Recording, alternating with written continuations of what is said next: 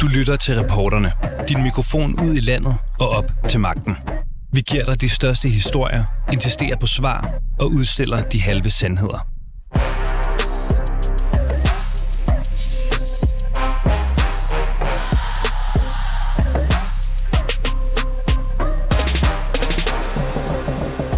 Endelig er der valg, og for nogle partier så har hele valgkampen været en leg med spærregrænsen.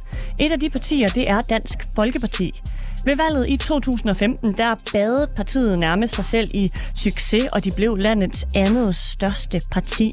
Men siden da, der har de været på katastrofekurs mod afgrunden. Og her på valgdagen, der er der altså stadig tvivl om, hvorvidt partiet overhovedet kommer i Folketinget. Siden 2019 så er en lang række lokalformænd og medlemmer flygtet fra partiet. 10 folketingspolitikere har meldt sig ud, og i dag der giver vi ordet til en af dem. Det er nemlig Christian Thulsen Dahl, som har været med i partiet siden begyndelsen i 1995. Han var formand i 10 år, helt frem til januar i år. Velkommen indenfor hos reporterne. Jeg hedder Camilla Michelle Mikkelsen. Christian Thulesendal, han har været en af de mest prominente personligheder i Dansk Folkeparti. Han stod i spidsen, da de høstede deres bedste valgresultat nogensinde, men den interne splid, den var altså opstået under ham selv, under hans formandskab, og det betød også, at han 29. juni i år tog konsekvensen og forlod både partiet og dansk politik. Vores reporter Clara Edgar, hun har besøgt den tidligere partiformand på hans nye kontor i Aalborg, og de har taget en snak om spærregrænsen, interne stridigheder og hans beslutning om at forlade sit livsværk gennem 25 år. Nu sidder vi jo så her, Christian. Det er mandag, dagen inden valget. For første gang i mange år, så er du ikke øh, en del af, øh, af det politiske spil. Du har forladt øh, politik for at være her øh, i øh, Porto Port hvor vi jo så øh, sidder nu. Jeg kunne godt tænke mig at starte med at høre, inden du øh, meldte det her ud, det her skifte, der var der jo virkelig meget fokus på, på dig som person. Der var rigtig mange kommentatorer, der brugt meget krudt på at spekulere i, hvad skal Christian? Øh, og mange, der øh, simpelthen spåede og spekulerede i, at du skulle øh, skifte over til Danmarksdemokraterne.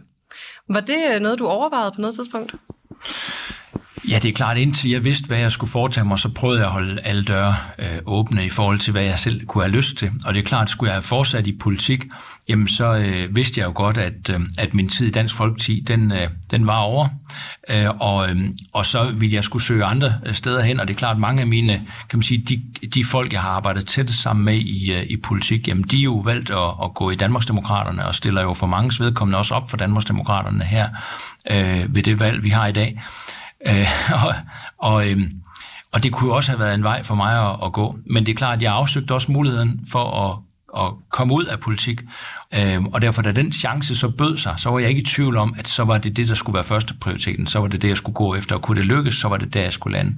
Som jeg nævnte, altså alle de her øh, spekulationer. Hvordan var det at stå i den der situation, hvor, øh, hvor der bliver snakket så meget om en, og, øh, og der bliver afkrævet en masse svar? Hvad var det for en, en position at være i? Jamen altså, egentlig synes jeg, at det, jeg sagde, øh, undervejs, øh, det var udtryk for en ærlighed. Der var bare, lagde jeg mærke til, ikke ret mange, der hørte, hvad jeg sagde. Fordi når jeg kigger tilbage, kan jeg egentlig sige, at jeg, jeg sagde egentlig, at jeg havde det sådan, at jeg godt kunne finde på at, at skulle noget helt andet, at jeg egentlig holdt, øh, holdt mulighederne åbne. Men de fleste øh, valgte at overhøre det, fordi de havde besluttet sig for, at øh, de kun så mig et sted, nemlig fortsat i politik, og, og så også hos Danmarksdemokraterne. Og det, det resulterede jo også i, at der var nogen, også af de her søde kommentatorer, som hele tiden har meninger om alt i, i politik, øh, som jo øh, nærmest øh, angreb mig for ikke at, at, at være ærlig omkring min exit øh, fra politik. Altså, der var en kommentator, der, der øh, den dag, hvor jeg meldte mig ud af Dansk Folkeparti og, og, øh, og ikke ville bekendtgøre, at jeg gik ind i et andet politisk parti, sagde, at jeg gjorde, altså, at jeg, jeg øh, gjorde tingene på en løgn. Og hvor jeg tænkte, jamen, det gjorde jeg jo ikke. Øh, men men det, det kunne man åbenbart godt bare sige sådan ude i æderen. Øhm, men det var sådan nogle ting der undervejs, der selvfølgelig var, var svære at arbejde med, men jo en nødvendighed, fordi jeg jo godt vidste, at indtil tingene var faldet på plads øh, med en, øh, et nyt job, jamen så blev jeg jo nødt til at holde tingene i, øh, i fortrolighed. Men kan du ikke også godt forstå lidt øh, den der, Christian? Altså, øh, fordi der jo ikke kom noget klart svar. Altså, det var sådan lidt, jamen jo, jeg vil gerne blive i Dansk Folkeparti, hvis det kan lade sig gøre, og det ser lidt svært ud, og så må vi se, og det ene og det andet. Altså, der var jo mange i hvert fald uklare svar. Tænker du, det har, øh, har været skadeligt for, for Dansk Folkeparti, at, at du var så længe om at melde noget ud? Nej, altså sagen er jo, at hvis, jeg, han har sagt, hvis de havde ladt mig være i fred, så havde jeg muligvis været medlem af Dansk Folkeparti i dag. Altså, fordi min tanke var egentlig længe, at jeg kunne øh, finde noget andet øh, så at, at beskæftige mig med. Men det parti, jeg så selv havde været med til at stifte for, for en del år siden, øh, kunne jeg så måske bare være passivt medlem af, øh, og, øh, og så egentlig ikke gøre noget væsen af mig, men, men jo, så kunne jeg jo træde op om 15 år og sige hej til, til, øh, til nogen øh, øh, i, i partiet måske. Men, men, øh, men altså, sagen var jo, at øh, da de jo ikke lige, jeg, jeg følte ikke, at dem, der egentlig havde bekæmpet mig i, i nogle år i partiet, de ville lægge sværene. Og da, altså man kan ligesom lige dråben for mig, det var da øh, Pia Kærsgaard øh, øh, jo bekræftede, at hun mente, at jeg lige frem var en tøsedreng, altså den her voksenmobning, der ligger i det, så havde jeg sådan lidt, okay, det startede med Christian Poulsgaard, der for mange år siden sagde, at jeg var en tøsedreng. Nu sluttede det som Pia Gersgaard, der sagde, at jeg var en tøsedreng. Så sagde jeg, så kan jeg jo ikke være i det parti. Og det var egentlig det, der gjorde, og det er jo, altså det er jo meget sent i forløbet, det var det, der gjorde, at jeg aktivt meldte mig ud af, af partiet, og sagde, så kan jeg ikke være i partiet. Indtil da, Indtil det tidspunkt havde jeg egentlig i tankerne, at det godt kunne være, at jeg, hvis jeg lykkes med at finde noget andet, som jeg jo nu endte med at gøre, at så kunne jeg egentlig bare, altså som jeg siger, passivt have, have betalt mit medlemskontingent over betalingsservice, men ikke gøre noget væsen øh, ud af det. Øh, nu fik jeg så den, det der skub, øh, synes jeg, fra partiet, der gjorde, at, øh, at det faldt mig let at, at ende med at melde mig ud. Så det var de personlige relationer og, og øh, samtalen mellem jer, øh, eller mangel på samme, som, som endte med at gøre øh, altså udfaldet for dig? Ja, det var helt klart, at altså, vi, der, partiet var jo, havde jo været inde i flere år, øh, altså efter 19-valget, hvor der havde været rigtig mange skamysler, og mange af dem havde jo også fundet vej til, øh, til medierne. Øh, og, øh, og så vælger jeg jo at gå af ved, ved kommunalvalget øh, sidste år, øh, med virkning fra januar. Øh, og så var det egentlig min forventning, at så ville alle egentlig affinde sig med det, og så behøvede man jo sådan set ikke, i hvert fald ikke bekrige hinanden med mig som udgangspunkt længere. Men det stoppede ikke. Øh, og så, så øh, øh, synes jeg, at, øh, at jeg blev nødt til at tage det næste skridt, som så var øh, og, og simpelthen melde mig ud af partiet. Men jeg vil bare gerne lige holde fast i, altså føler du, at du blev presset ud af, af Pia Kærsgaard? Øhm, jamen altså, ja, øh, man kan sige, hun, hun udførte et aktivt skub øh, for, tror jeg, at få mig til at træffe den beslutning og forlade partiet. Jeg tror egentlig, hun var nået frem til, at hun ikke ønskede mig i Dansk Folkeparti. Øh, og, øh, og, øh, og man kan så også sige, set i bagklogskabens ulideligt klare lys, at så gav det jo også en afklaring for mig i forhold til, at man kan sige, at jeg øh, jo så ikke har en en partimæssig tilknytning med mig nu i det job, jeg har øh, nu, øh, og, øh, og har kunne måske starte øh, med mit nye arbejde sådan på en mere altså på en frisk, kan man sige. Øh, og øh, så på den måde er der ikke noget, der er så skidt, at det ikke også kan være godt for noget. Men det er jo klart, at jeg har den oplevelse, at hvis man kunne have, jeg havde sagt, lade hinanden være i fred der tilbage nogle måneder, jamen så kunne tingene godt være endt et andet sted. Øh, og det synes jeg jo, at alle må, må tage sit medansvar for, at det så øh, endte, hvor det endte. Og hvordan var det at få det skub? For jeg tænker, nu har I, øh, I var med til at altså, stifte partiet øh, sammen. Øh, ikke jeg alene, men, men I var med dengang. Øh, I har arbejdet tæt sammen i, i mange år. Altså øh, sådan på det personlige plan, var det også, øh, altså, hvordan var det at stå i? Jeg tænker, det må have gjort, gjort ondt et eller andet sted. Øh, nej, jeg tror, når vi nåede frem til i sommer, så var, så var det løb ligesom kørt. Altså, øh, det var en modningsproces, der havde været over nogle år i forhold til, at vi, vi var glæde fra hinanden. Og, øh, og, øh, og jeg havde hele tiden det indtryk, at, øh, at øh, det faktisk var en fejl, at Pia Kærsgaard forlod formandsposten helt tilbage i 2012. Altså hun var slet ikke klar til det. Og, og at hun i virkeligheden hele tiden lige siden har ønsket at være den, der, der er sådan lidt, øh, lidt firmaet. Og, og, øh, og i det omfang, øh, man var uenig med hende i, hvordan hun synes, det skulle ledes, så var der konflikt. Øh, og det er klart, det er jo ikke holdbart i længden. Og det var også derfor, den lærdom, kan man sige, havde jo gjort, at jeg vidste, da jeg gik af tilbage i januar, at jeg skulle ikke ende med at sidde i samme situation. Så jeg, vidste, jeg ville ikke sidde som ham den sure, øh, vristende, bitre over hjørnet og, og bare sige fra over for det hele. Så enten så skulle man kunne finde en ordning på det, så tingene kom til at, at, at hvile sig selv øh, i dagligdagen, eller også så skulle jeg øh, jo gøre noget andet. Fordi jeg var den afgående formand, så jeg kunne jo ikke insistere på at skulle sidde og bestemme. Øh, jeg var sådan set gået af. Og den her modningsproces, har du noget bud på selv, hvad der, hvad der ligesom startede det? Ja, altså min vurdering øh, er helt klart, at øh, hun øh, aldrig har været parat til egentlig at forlade formandsposten. Hun forlod den måske, fordi der var nogle ting, hun ikke orkede længere. Øh, altså noget af det ansvar, der jo ligger ved at være formand, hvor man skal stå til råd morgen, middag aften om alt, og have holdninger til alt mellem himmel og jord. Sådan er det jo, når man er formand for et parti. Øh, men, men indflydelsen har hun, altså ønskede hun ikke at give fra sig. Og ansvar og indflydelse følges jo ad. Og det er klart, når man, når man frasiger sig ansvaret, så ender man jo også med mindre indflydelse. Men når man ikke vil det, så kommer der jo konflikter. Fordi hver gang vi så træffer en beslutning som ledelse, der, der jo så ikke er øh, i tråd med, hvad hun har ønsket, den skulle være, øh, jamen så har der jo så været, været udfordringer. Vi så det også altså i den dokumentar, der var omkring for eksempel Martin Henriksen, som hun ønskede fyret inden for Christiansborg, og hun endte jo faktisk med at blive fyret. Men det var jo ikke, altså, det var ikke sådan, det behøvede at være, hvis ikke hun havde øh, haft øh, eller forsøgt at udøve indflydelse på, på lige præcis sådan et spørgsmål. Og, øh, så, så sådan har der været mange eksempler hen over årene, Øh, og, øh, og der må man bare sige, det, det har jo været med til at i hvert fald gøre, det, gøre dagligdagen svær. Og jeg har ikke ønsket at, at levere kan man sige, den samme besværlighed for min efterfølger ved så at sidde tilbage som eksformand og blive ved med at have holdninger til, hvordan tingene skulle, skal laves. Altså så er det bedre egentlig at, at gøre noget andet, altså finde noget andet at lave. Og når vi så kigger på, øh, på valget nu, øh, så kan man sige, der er, altså, Dansk Folkeparti, dit gamle parti, er jo lidt øh, en joker, der er blevet lejet med, med spærregrænsen gennem hele, hele valgkampen. Kommer de, øh, kommer de ind, eller kommer de ikke ind? Øh, først og fremmest, hvad, hvad tror du? Jamen, jeg har egentlig hele tiden troet, at partiet ville komme ind, altså ville, ville komme over spærregrænsen, og det, det tror jeg egentlig også øh, fortsat. Øh, Altså, fordi der, der er jo, selvom et parti måske har udfordringer og går tilbage, så er der jo tit en kerne tilbage, som, som stadigvæk holder fast i, i hvert fald en periode. Og man kan sige, det der er jo lidt... Øh, nu, nu, nu kommer valget jo så her øh, 1. november, øh, og det vil også sige, at valget jo ligger før den øh, retssag øh, om, øh, om Melterfelt, det her med, med EU-midler øh, øh, og Morten Messersmiths rolle i det øh, Øh, som, som starter her midt i november, og, og som så kører hen november og december. Og, og det tror jeg egentlig også er partiets held, at, at den sag først kommer på den anden side. Øhm, øh, var den kommet, kan man sige, måske et par måneder før valget, så havde den været i frisk erindring hos vælgerne, og så ville den nok være en udfordring.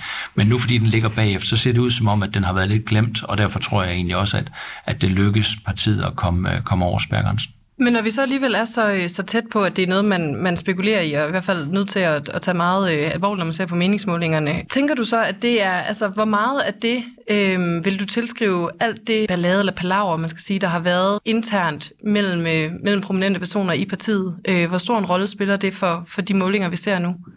Jamen man kan sige, at som tiden har gået, må de jo spille en mindre og mindre rolle, fordi det er klart, at, at øh, al uro internt i et parti, det tærer på, øh, på vælgerens tålmodighed.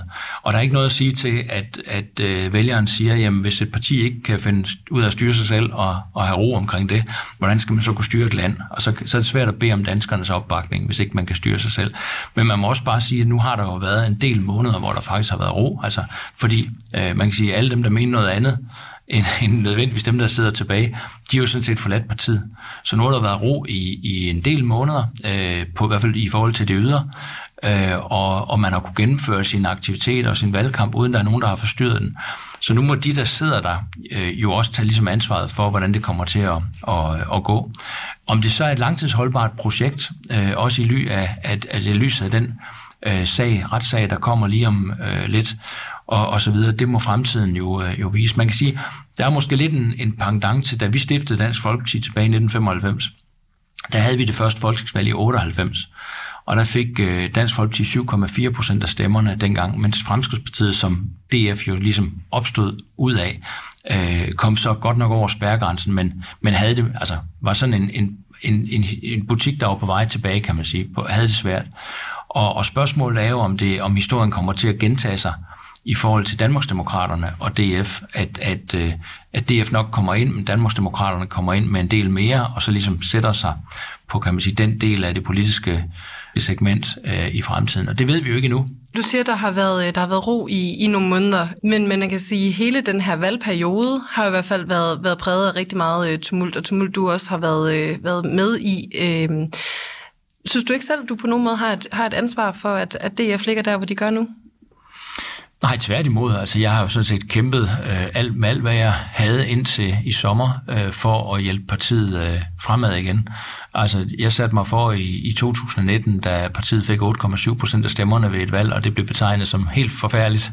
Øh, der satte jeg mig for at bruge øh, stort set al min vågnetid på at være med til at bringe partiet op igen. Men jeg må jo også indse, at i de år, der gik, der var der jo meget, øh, altså, der var meget spektakel, øh, og det var meget, meget svært at undgå... Øh, at, øh, at interne ting røg ud til offentligheden. Altså, vi holdt næsten ikke et møde, uden at jeg kort tid efter møderne blev ringet op af journalister, der vidste, hvad der var sket ind til vores interne møder. Og det var enormt svært at, at være i. Øh, og det, man kan sige, det kulminerer jo så af, at, at altså bare hvis vi tager sidste års møde for dig, altså sidste efterår, så, øh, så var altså Pia Kjærsgaard klar til at nærmest stille op som en formandskandidat, øh, fordi hun mente, at jeg ikke gjorde det, øh, gjorde det godt nok. Øhm, og det var alt det der, der kulminerede i, at jeg så vælger at, at gå af og sige, godt, så må andre tage over. Øh, og så kan man sige, så i foråret, der sad jeg jo meget stille på stolen ude, altså var forsvarsordfører og, og øh, var med i kampagnen omkring forsvarsforbeholdet i det omfang, partiet ønskede det. Men afsøgte jo så de her øh, muligheder af, skulle jeg blive i politik, eller skulle jeg lave noget andet? Øh, og nåede så frem til, at jeg skulle ikke være til besvær, kan man sige. Jeg skulle ikke ødelægge det for nogen, så, så det var en god idé. Jeg så lavede noget andet, og det var vi også lidt ind på i forhold til, at jeg nok også synes, der var nogen, der havde den tanke, at det var en god idé, jeg forsvandt. Øh, og det, det øh, gjorde jeg så. Men så dem, der så står tilbage, de har jo så også ansvaret selvfølgelig for at køre butikken videre. Og nu kan man sige, at de har jo fået det, som de gerne vil have det, i forhold til alle dem, der har forladt partiet. Øh, og det er jo mange, der har forladt partiet. Øh, ikke bare mig, som nu sidder her i Aalborg, men jo også rigtig mange, der er fortsat i politik nu hos Danmarksdemokraterne. Så på den måde har de fået det, som de ville det, og så har de nu selvfølgelig ansvaret for, hvordan det kommer til at gå. Og som sagt, jeg tror, jeg tror også, det, det kommer til at gå i den forstand, at de stadigvæk sidder i Folketinget efter, efter valget i dag, som det jo så er. Øhm, og, øh, og, og så må man i fremtiden jo altså vise, øh, hvad, hvad det så altså hvad det så vil udvikle sig til, og om det så er på vej væk, eller, eller det vil øh, være levedygtigt i fremtiden. De her øh, læk, øh, Christian, det var jo ikke noget, der var særlig gavnligt for, for dit formandskab, kan man sige. Øhm, ved du, hvem der stod bag dem? Øh, jamen, det tror jeg internt i partiet har været rimelig øh, velkendt. Altså, jeg har jo ikke nogen øh, interesse i nu at, og, øh, at medvirke til sådan et, et, øh, et skænderi med mine gamle partifælder. Altså, fordi jeg har jo valgt at, at komme videre, få et nyt job øh, og koncentrere mig om det. Så det er klart, når du spørger mig om, hvad mit syn var på, hvad der skete og sådan noget, så vil jeg jo godt selvfølgelig give mit, øh, mit besøg med. Men jeg, men, men jeg gør det jo også på en måde, hvor jeg prøver at undgå at komme i infight, kan man sige, med mine gamle partifælder, fordi det har ikke nogen som helst, øh, det, det vil ikke gavne øh, nogen, synes jeg. Øh, så, øh, så, øh, så det er jo klart, at, at det kan være, det er så populært, at man på et eller andet tidspunkt skriver sine store erindringer, ikke? Og så er det jo mest for de historieinteresserede, der synes, det kan være spændende at se, hvad mit syn så er på, hvad der er sket, hvornår og sådan noget. Men det er jo, det er jo øh, på det tidspunkt, det er sådan noget interessant, og ikke, ikke på noget andet tidspunkt. Men det er nogen, der stadig er med i partiet?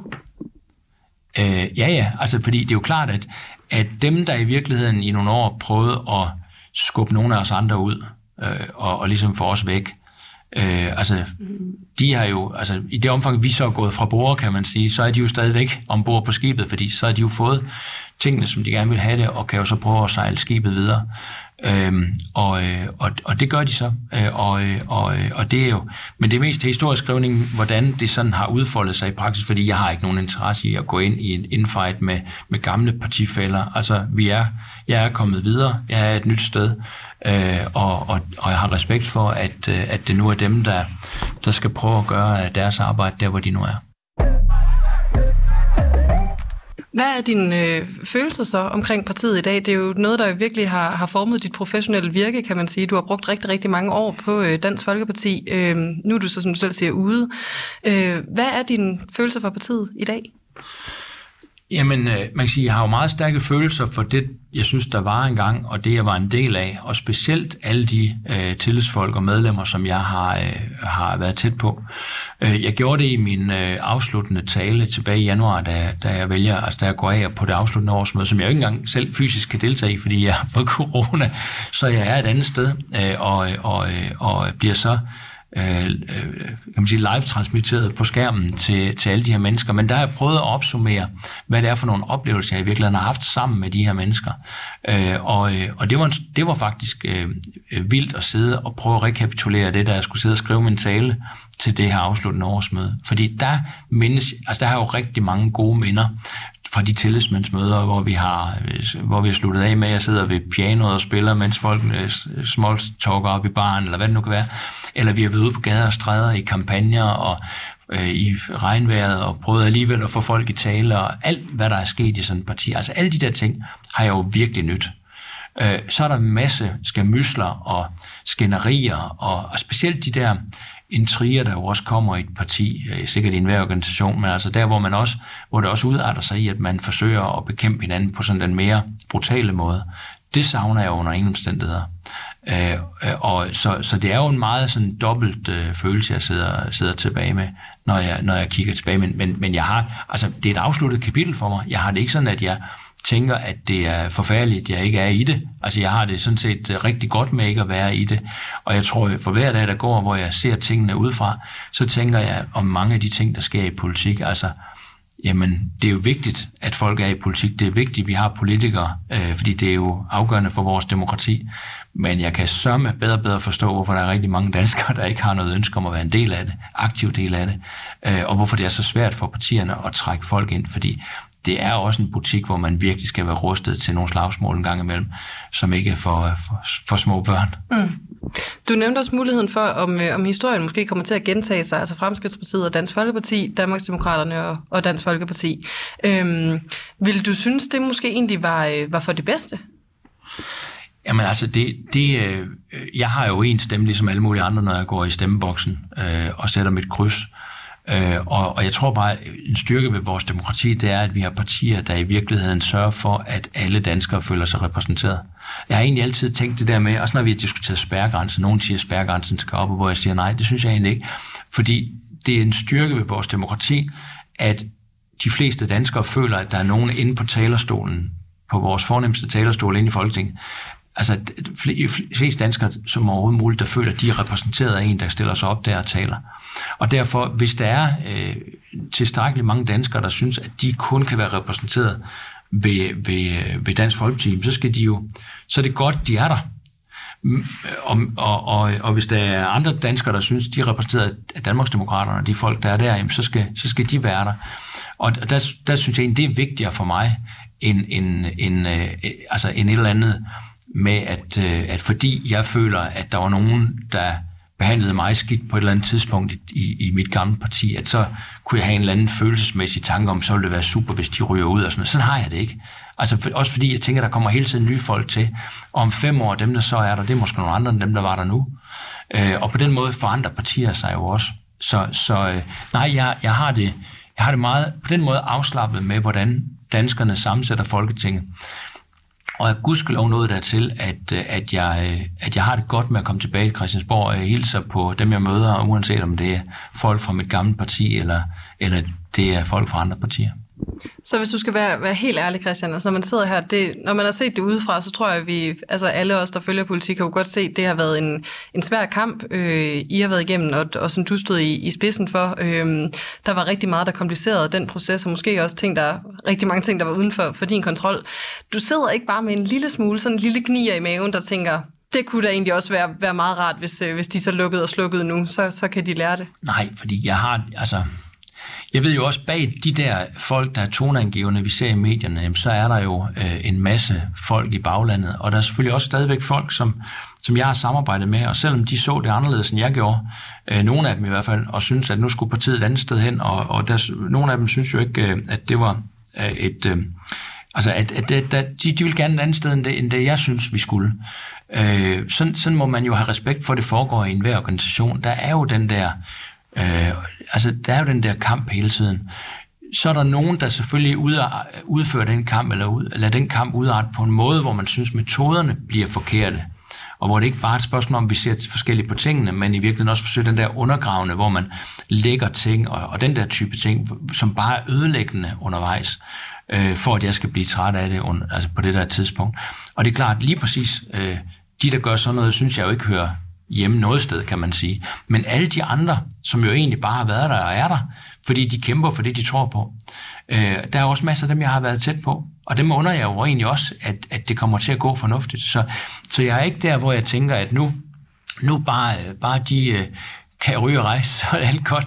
Det gør jeg virkelig ikke, fordi der er mange øh, i baglandet, som jeg faktisk har dyb respekt for, øh, og, og under, øh, at det kommer til at gå fornuftigt.